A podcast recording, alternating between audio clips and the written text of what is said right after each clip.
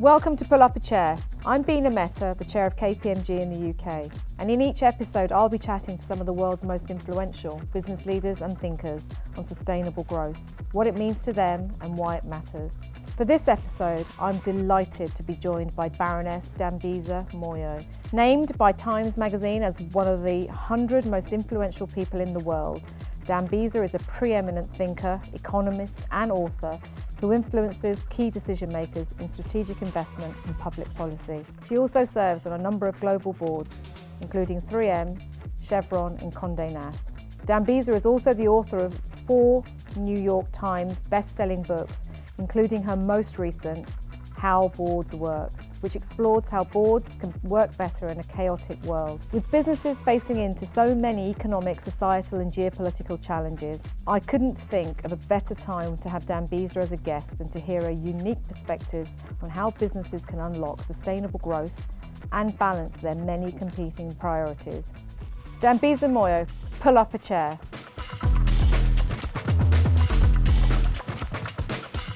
So Dambisa, welcome to Pull Up a Chair. It's absolutely, I'm delighted to have you here today.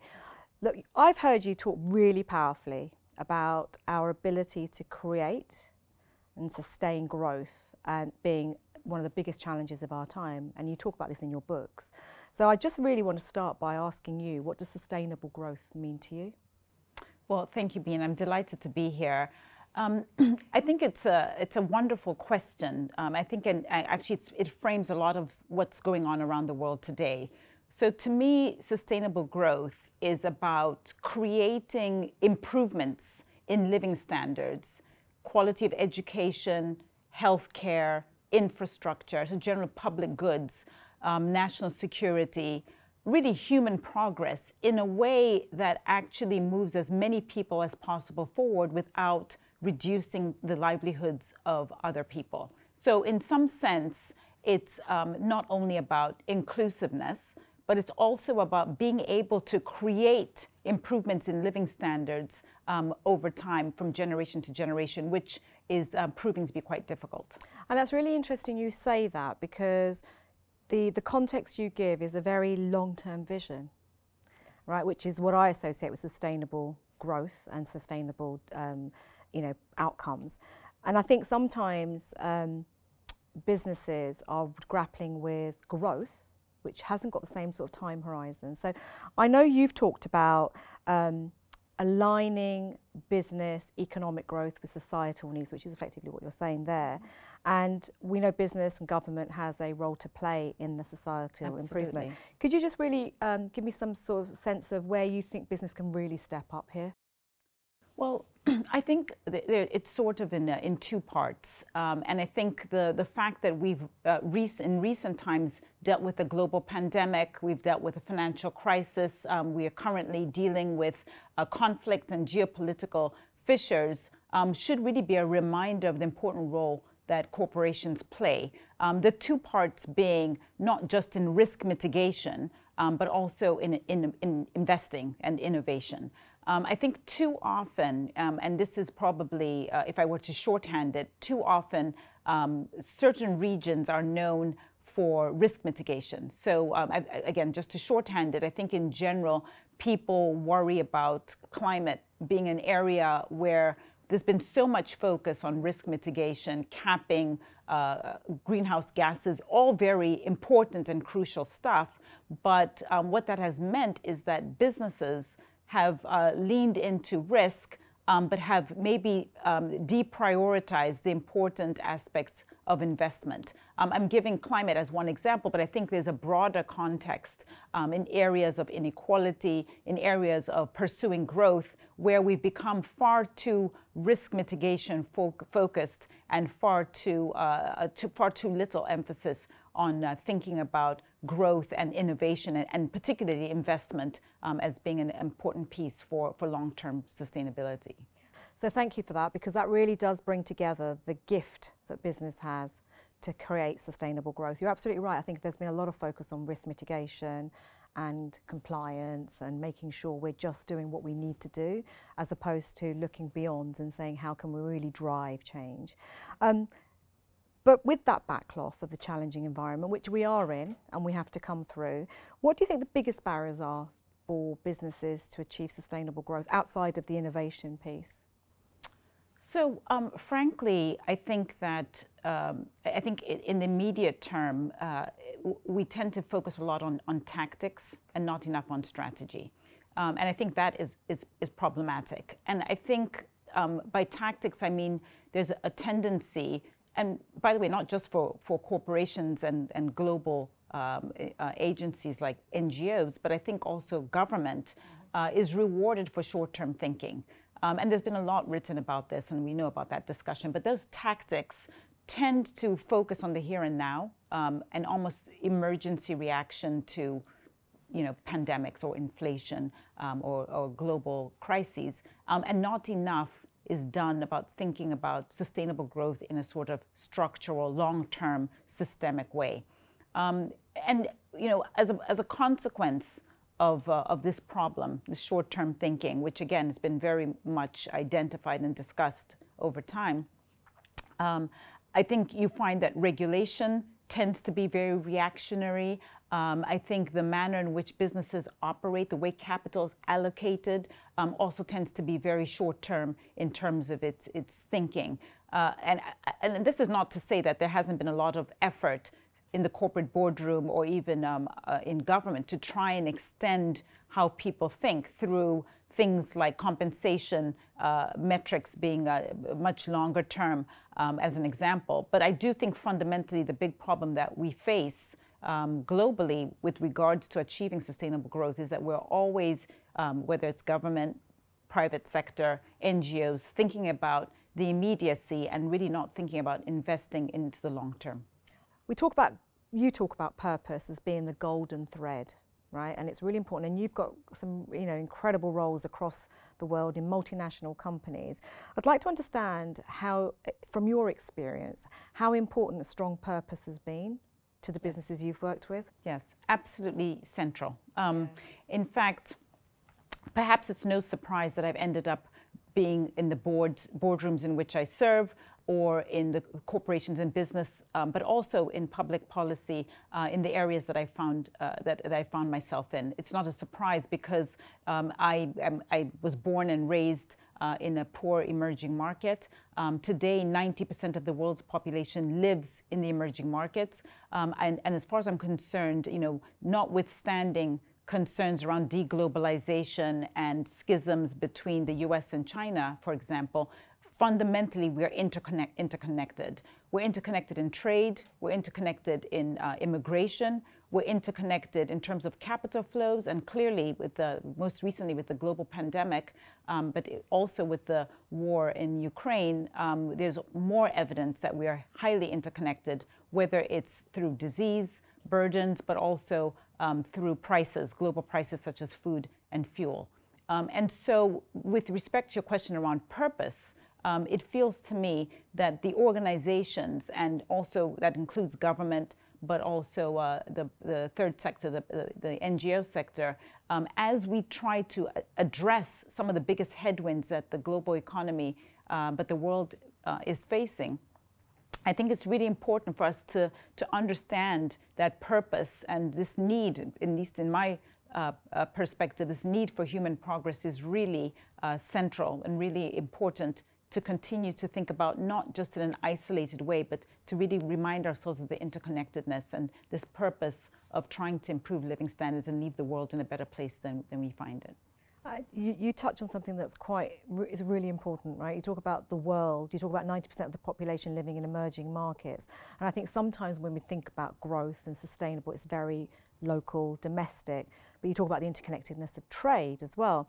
So as businesses are thinking around growth in an inclusive way, I love your terminology, human progress in the broadest sense. How do you see them really dealing with and, and, facing into those competing challenges of the environment, which we know, you know, people, planet, you know, and profit. So the the, uh, the environment, the societal, and the financial. How do you feel that they will face into that? So I, I really like that question, and I, I think it's a, um, a wonderful the, the climate uh, issues that we have addressed uh, or that we're facing right now questions around the energy transition, I think, are uh, is a great example, very emblematic of the tensions that um, businesses face, but also society uh, continues to face. There are many others, things like globalization, things like inequality. But I, um, let me let me pursue the question of climate.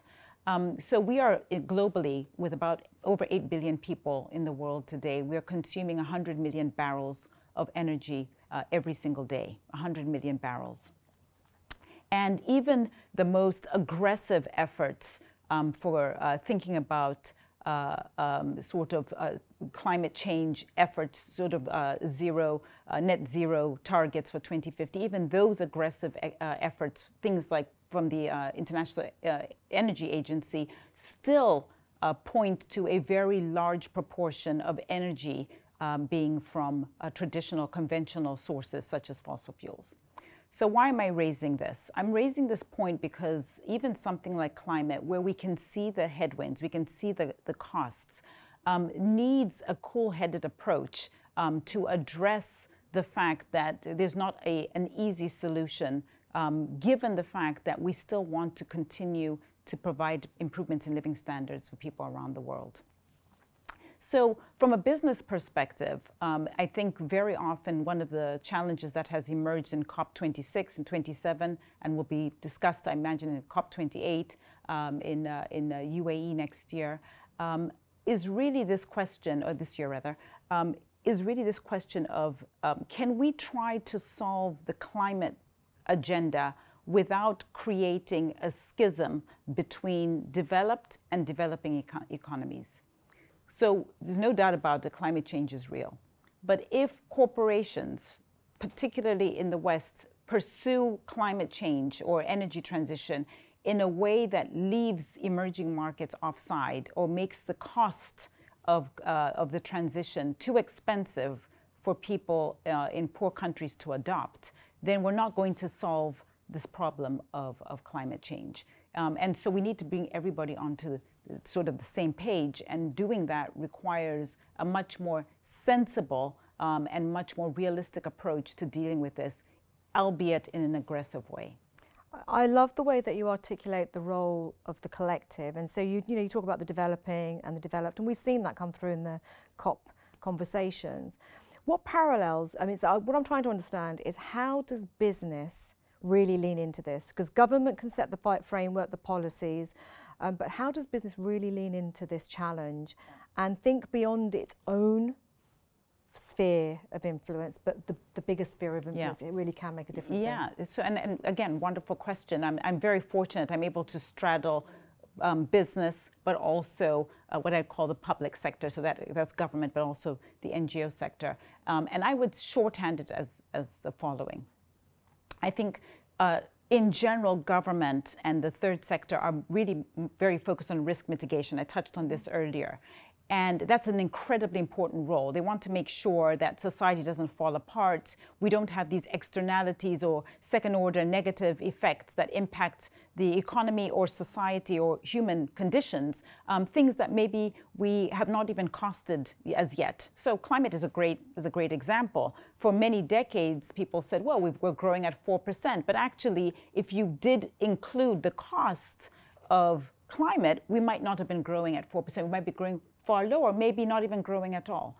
Um, so, in that respect, we do need risk mitigation, and I think government and the private, se- uh, public sector uh, agencies tend to be very good at thinking about regulation, thinking about uh, about um, uh, curbing those uh, those costs. Um, but you ask me about what the role of business is. I would argue that the role of business should be to invest. Um, and that's not to invest in a careless or in a uh, un, un sort of sophisticated way. Um, in other words, they should be they should recognize costs and of, of uh, decisions that they make and investments, but at the same time, they really should be leaning in um, in terms of innovation. They should be leaning in, in in terms of being a partner for government to try and improve living standards. Um, if I can just push the idea a little bit further, let's stick with climate. So um, there's no doubt about it.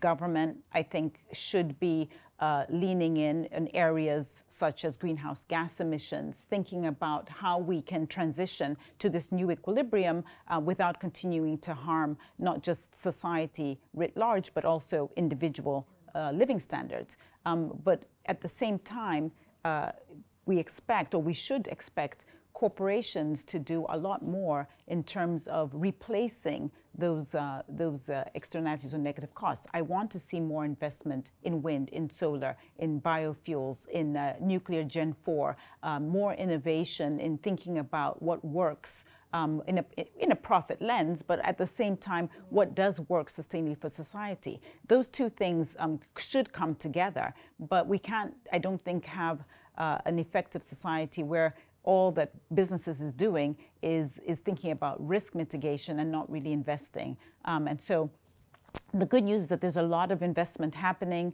um, nowhere near as much as we'd like to see. But this is a science problem, and so with science problems, it takes time, it takes effort, it takes R and D, um, and I think that's where we should be encouraging uh, corporations to lean in and not just think about risk mitigation.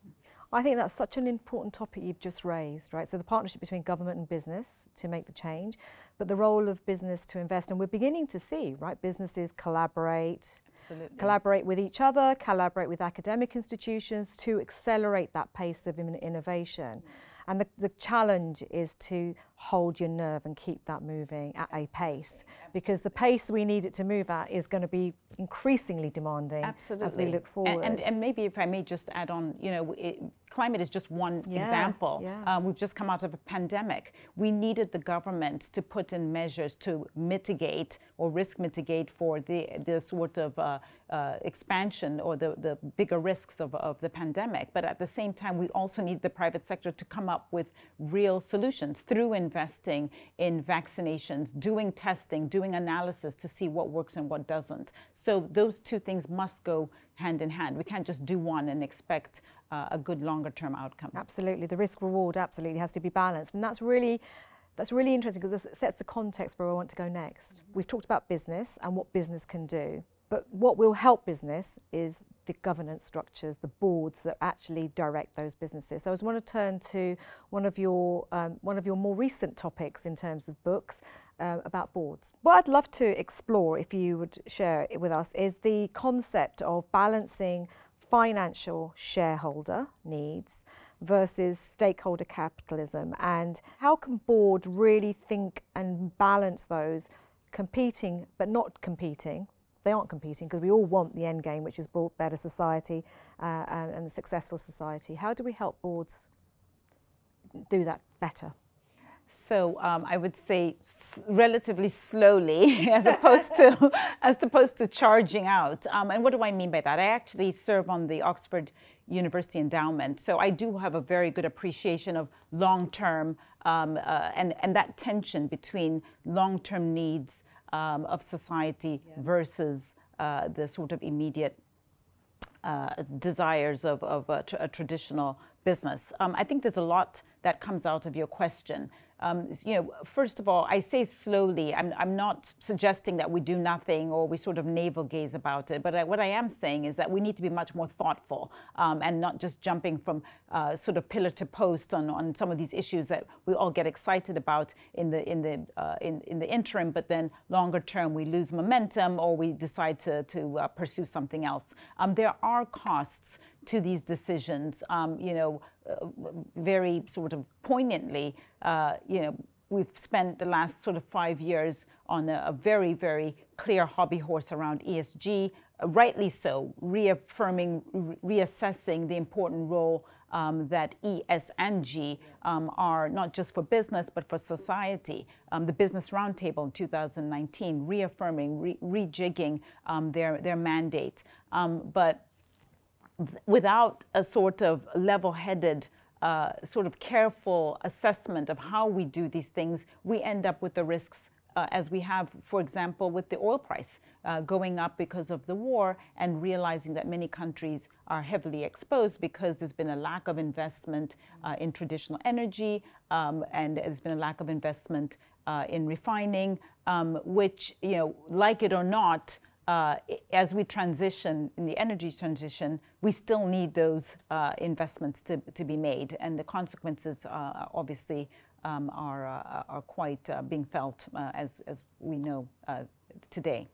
Um, but you're right that this focus around about, around culture, around um, societal responsibility remains a centerpiece of, of what businesses uh, and I should, I should argue, I don't think this is a new thing. I think it's just repackaged. If you go back in history, Henry Ford in the 1930s talked about the need to make sure that his own workers, but society was also progressing because ultimately, in a very utilitarian way, those are the people who are going to be buying his cars. But you know, go back to the Quaker roots of Barclays Bank. Um, the the whole essence of the corporate entity was not just to be sort of greedy and, and short term about things, it was about community and society progressing alongside. So to me, profit and uh, progress um, for society were not sort of these two split um, sort of competing things. They were one and the same. Um, a company that uh, was doing well uh, needed the community to be doing well, and vice versa. The community also needs uh, business to be doing well so that we can have good jobs and we can have improvements in, in wages and living standards. Um, you know, but clearly, a lot has been written. I think over the years, um, unfortunately, business has come offside uh, from from what uh, you know what what sort of the messaging uh, should be uh, around the role that business plays for for progress. Um, I think that that is changing. Again, we've seen companies step up during the pandemic. Um, but I do uh, think that there was a lot of work that needs to be done in reminding people that uh, the role of, of business is, is beyond just short term uh, sort of profit motivations. And that's where the board's role um, does take a, a very big uh, share of, of, of, certainly my job. Um, and maybe just one last thing. I think the other tension is that a lot of corporations, the mandate that you were talking about earlier, um, is a legal mandate. Um, and so, for example, in the United States, with a, a, Delaware LLC, legislation says that the role of the board is to primarily focus on financial shareholders. Um, and, and I think very naturally over time, that did mean there was a hierarchy um, between financial shareholders versus um, society versus uh, other, uh, other needs um, uh, for the community. Um, but I think even that has been is being superseded by what we're actually doing in these boardrooms. So we understand that there's much more nuance that's required. Um, and dare I say it, even Milton Friedman, who gets sort of thrown out uh, with the baby in the bathwater, as they say, um, I think has been slightly misinterpreted. If you read his whole statement from 1970, he does say that the role of the, the board, um, and particularly the role of the corporation, should evolve with the needs of society. So I think there's never really been this stark dichotomy um, that, that maybe people um, think about business. I think you're absolutely right. I think some of the gritty challenges that we're all facing into as civil society, as business, as, as governments, are such long term, difficult things, and they're gritty that it goes outside the term or view that we would ordinarily have. And I know, I know we do quite a lot of things together, and you've already talked about, you know, the thing that is likely to sink a company is not identifying those risks in the longer term that are outside our immediate purview and immediate sphere of um, delivery or expectation. Um, I just wanted to pick up on the culture point, you made. Culture is really important to me as well. We talk about, you know, culture is a amalgam of our behaviours, which are really driven by our values right? And you talked about Barclays, you talked about the alignment of values around community, purpose, and therefore delivering profit. Can I ask you a little? Can I ask you what values you think are really important to get us through the next sort of period of 20, 30, 40 years? Um, honesty. Honestly, the answer is honesty. Um, I think that because it, it sounds almost banal to say that, but I do fear that we're in a world where people are not being honest um, uh, by and large because um, we are in a, a, period where the optics or how you package something um, is, is perhaps more important than what the reality is. Um, I gave you the example of climate change. Um, I, as I said, I have not yet met somebody who's, who doesn't believe yeah. that, um, that there's an urgent and large uh, headwind uh, around climate that we're dealing with, you know, right now.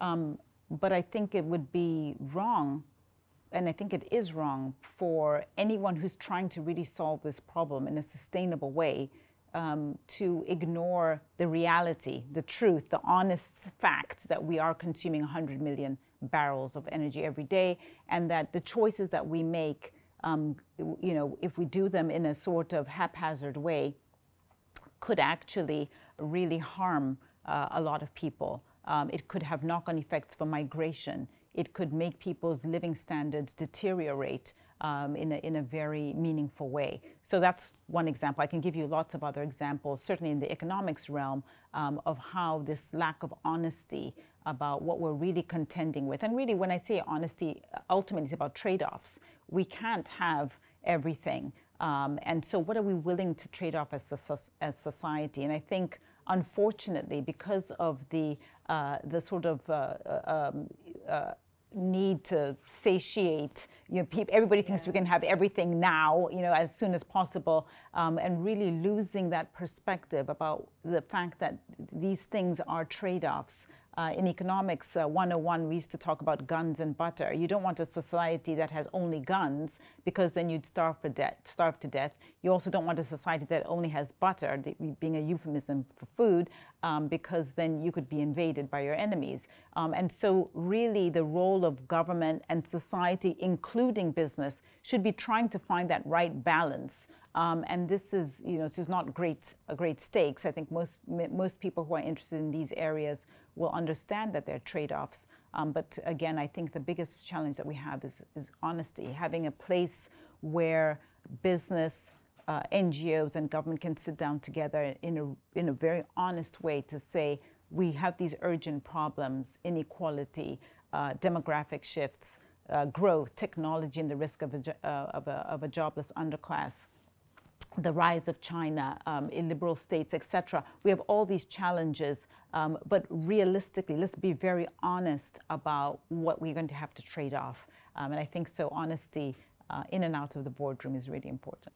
I love that honesty because honesty for me translates to trust.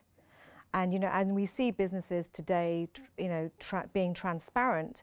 And if they're transparent and then unable to deliver something, like you say, it's not the short-term gain. The decisions that boards are making today are going to have an impact beyond the tenures of those individuals in those boards, right?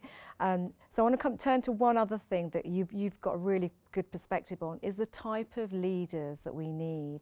And it's not that, you know, we do, it, it's radically different to what we've had before, but how do you see leadership style or leadership traits or qualities being different as we look forward to face into this really gritty, you know, challenge in, that we're trying to face into?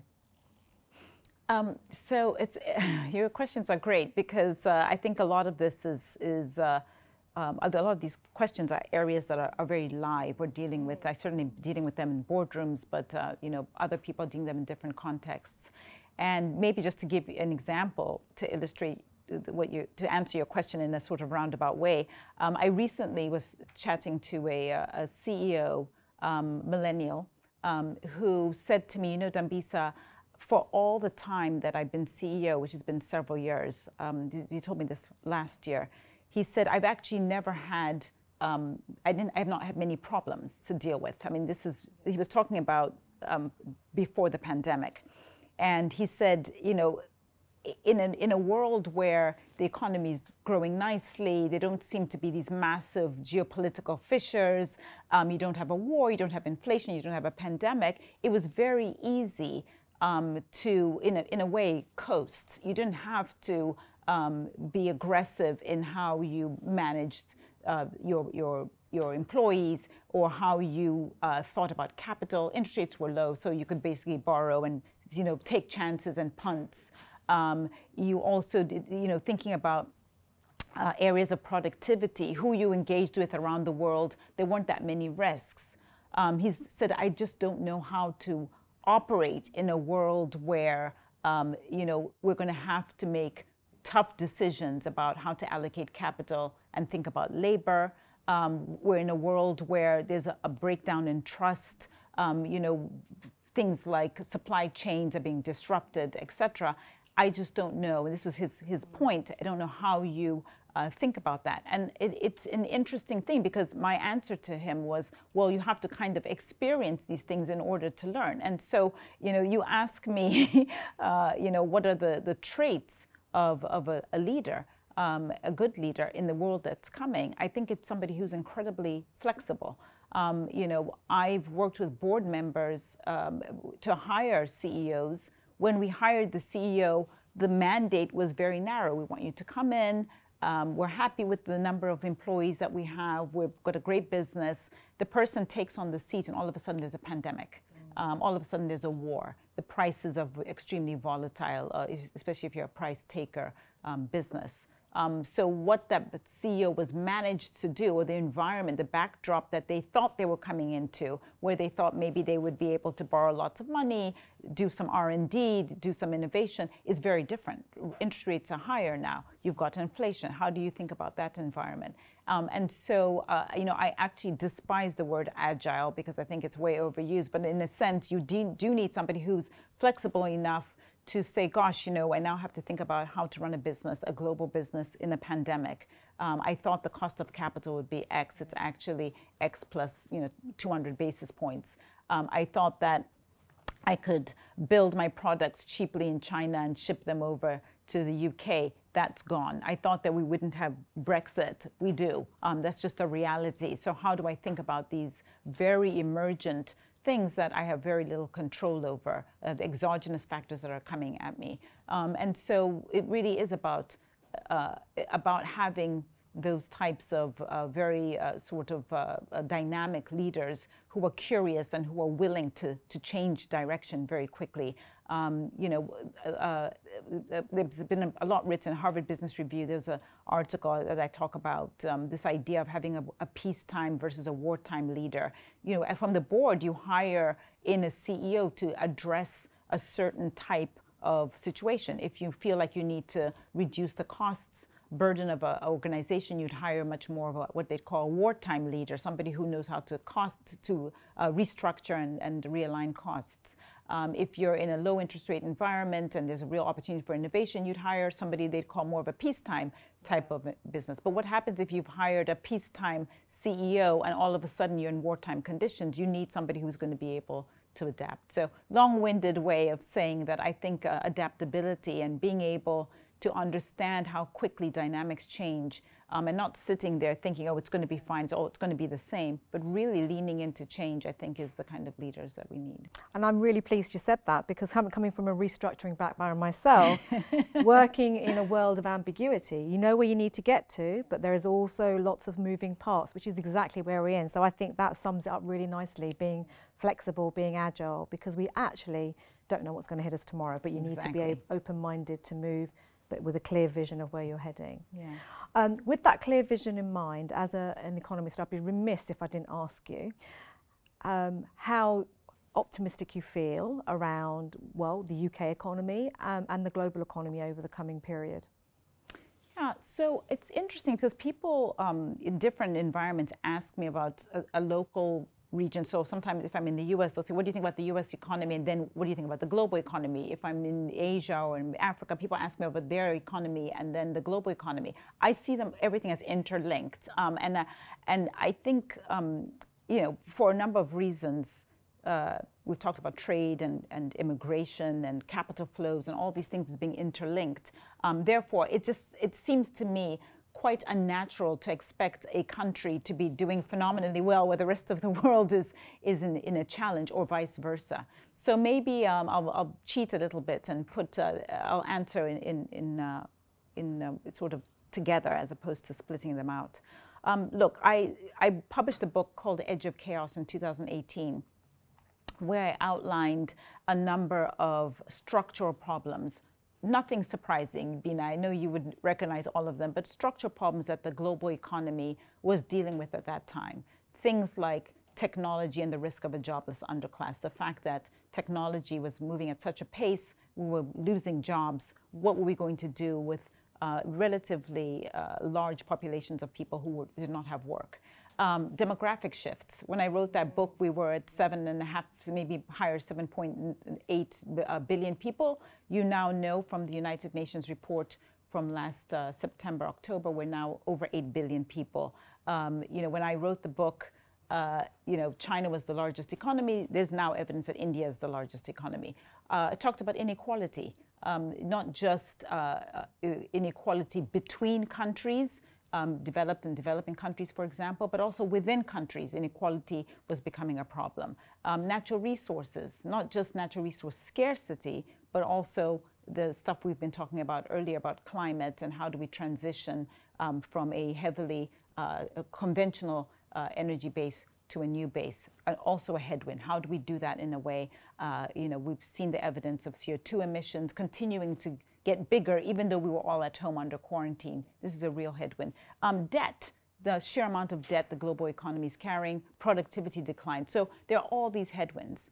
Um, since I wrote that book, we've had a global pandemic. I didn't even uh, talk about a global pandemic at that time, and we now have a, uh, a war certainly in Europe. Um, to my mind, these things are catalyzing the problems that I outlined in a structural way. So, what does that mean? It means that I'm not as um, euphoric uh, as I would like to be. Uh, about uh, the, the trajectory or the path of the world. Um, the, the, the, rule of thumb that I use, uh, I've used quite a bit, is that in order to double per capita incomes, and again, I'm an economist, my PhD is in economics, so I tend to focus on economics, um, but um, in order to double per capita incomes in one generation, a generation is 25 years, we need to be growing by 3% per year.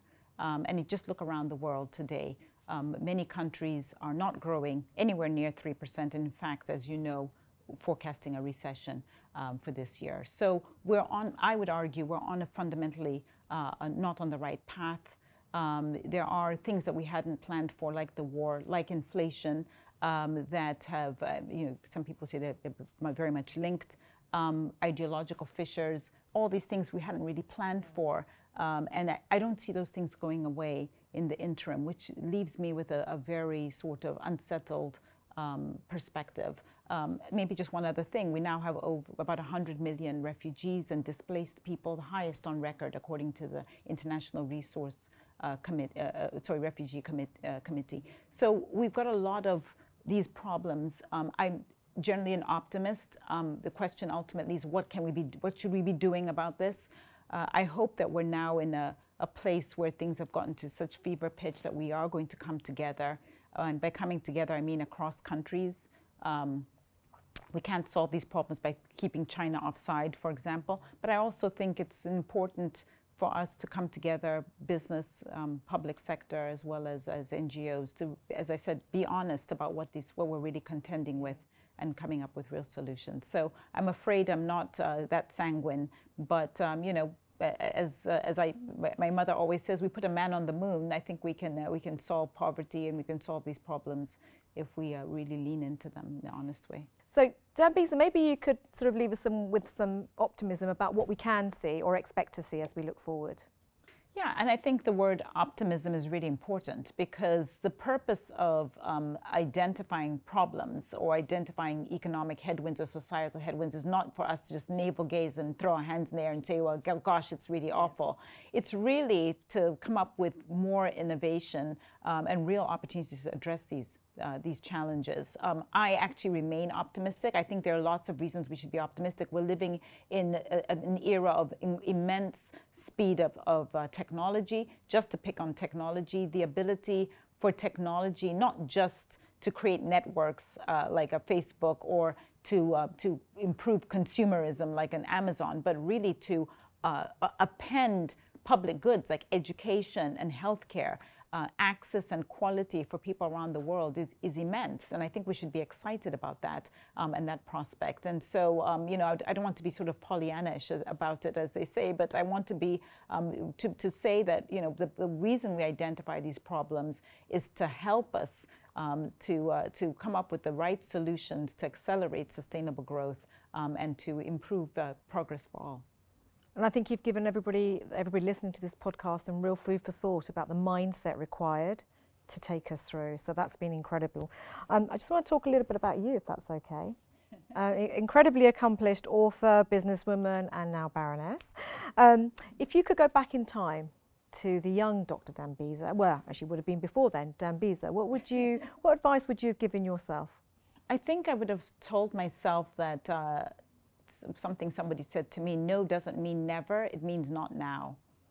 And I really like that because, you know, um, my best friend is a, is a chairman of, of Starbucks, and she and I joke about how, um, you know, when we show up a, on a podcast or in an interview or in a boardroom, it looks fully packaged, but there've been a lot of no's and a lot of disappointments along the way that you know maybe the outside just doesn't see, and and yet looking back, um, those no's, the times when the door was slammed in, in my face, certainly, um, were not really to say it's never going to happen. It was just you weren't, I wasn't ready, um, and and perhaps I needed more, I needed to be more patient or more understanding that I needed better skills, I needed to have better experiences, and I needed to lean into curiosity and to continuing to learn to have those opportunities become yeses. Um, and so I think too often, particularly in the world that we're in right now, and I'm obviously I'm over 50, so I'm in a different generation, but I worry a lot that uh, people want things and they want them now. And uh, if you say no, then oh my gosh, it must mean that I'm you're, you're racist or you're anti-woman, or without really understanding that there's a process. Um, I think, uh, and, and um, by the way, just to be clear, I'm not saying that uh, misogyny and racism don't exist. I'm just saying that uh, you know, it's a, it's a dangerous place for, for the individual, but for society, I think if people um, don't understand that there's a process to learning um, and there will be setbacks and disappointments, and that just because somebody said, no, I'm not giving you this job, or no, I'm not giving you a promotion, um, doesn't mean that it's never going to happen. Um, and I think it's often the onus is on us to say, okay, you've told me no. What do I need to do to be eligible? So no doesn't mean never. It just means not now. It's a lovely way to articulate the importance of resilience. Yes. You know, we talk about resilience as being bouncing back, but it is about not bouncing back to something that's necessarily the negative. It's exactly. about how do I get to the exactly next level. Right. Exactly yeah, right. Lovely, lovely bit of advice there. Um, we've been talking about sustainable growth and we've looked at it in the broadest sense possible from an economic, societal, um, and environmental. How do you sustain yourself? Because I know you're a very, very busy lady. So how do you sustain yourself? Well, I don't know what you mean. Do you mean how do, do, I go to you, do I go to the gym every day, or do you mean like do I uh, intellectually? How do I stimulate my? How, do you how do you keep yourself so grounded and yeah. sane? Because you do a lot, right? You, you're in, you know, you've got many roles but how do you keep yourself energized and motivated?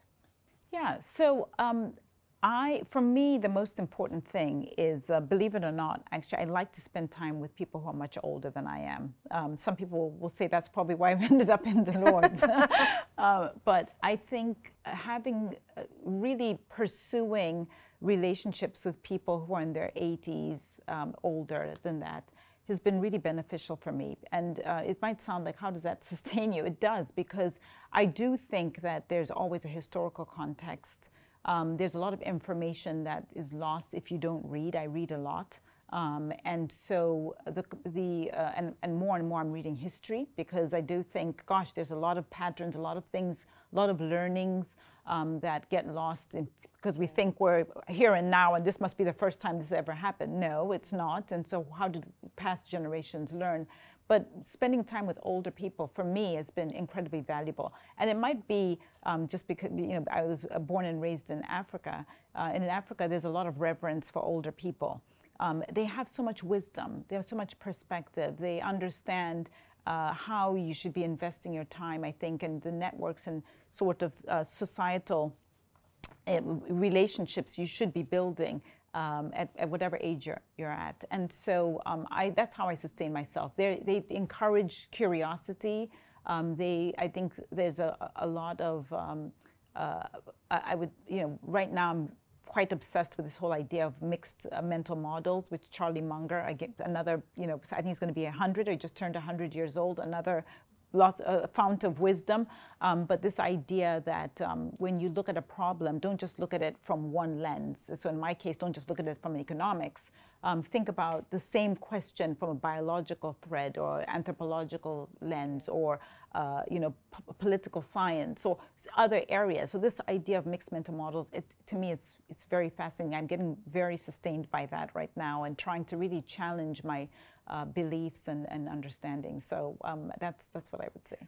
I'm not surprised. Debbie, because you're a lifelong learner. You are I a lifelong learner. but I can relate to that reverence to elders, that fast forwarding of the wisdom and experiences that come from uh, times and situations that can sometimes be harsher than the ones we're facing into. So, Dambisa, it's been absolutely fascinating talking you. to you. We've, we've just covered so much and it's been an incredibly interesting, broad ranging conversation. We started off around that core human, hu- uh, the core purpose around human progress and the role of society, business, and and government in you know that longer term, you know talent. You know how do you manage that tension between long term, short term risks investments. But the three words I'm going to take away from this interview, I think really, really resonate. The interconnectedness, it's not just a geographical thing, it, it is a stakeholder thing as well. The second is honesty, which to me goes back to the heart of trust and transparency to actually get to the same place in the end. And then the third, which I think all of us can do, and comes back to your very last point, is that flexibility of thinking, flexibility of approach, and openness to dealing with things in a way that we're not necessarily always used to. Yeah, absolutely. We don't know. We don't know. Don't the bottom know. line. We don't. we don't. We all may think we know, but we don't. And so I think having that, coming to problems and challenges with yeah. that attitude is, is much more healthy. This has been absolutely fascinating. Thank you so much. Thank you. I really enjoyed being here. Thank you.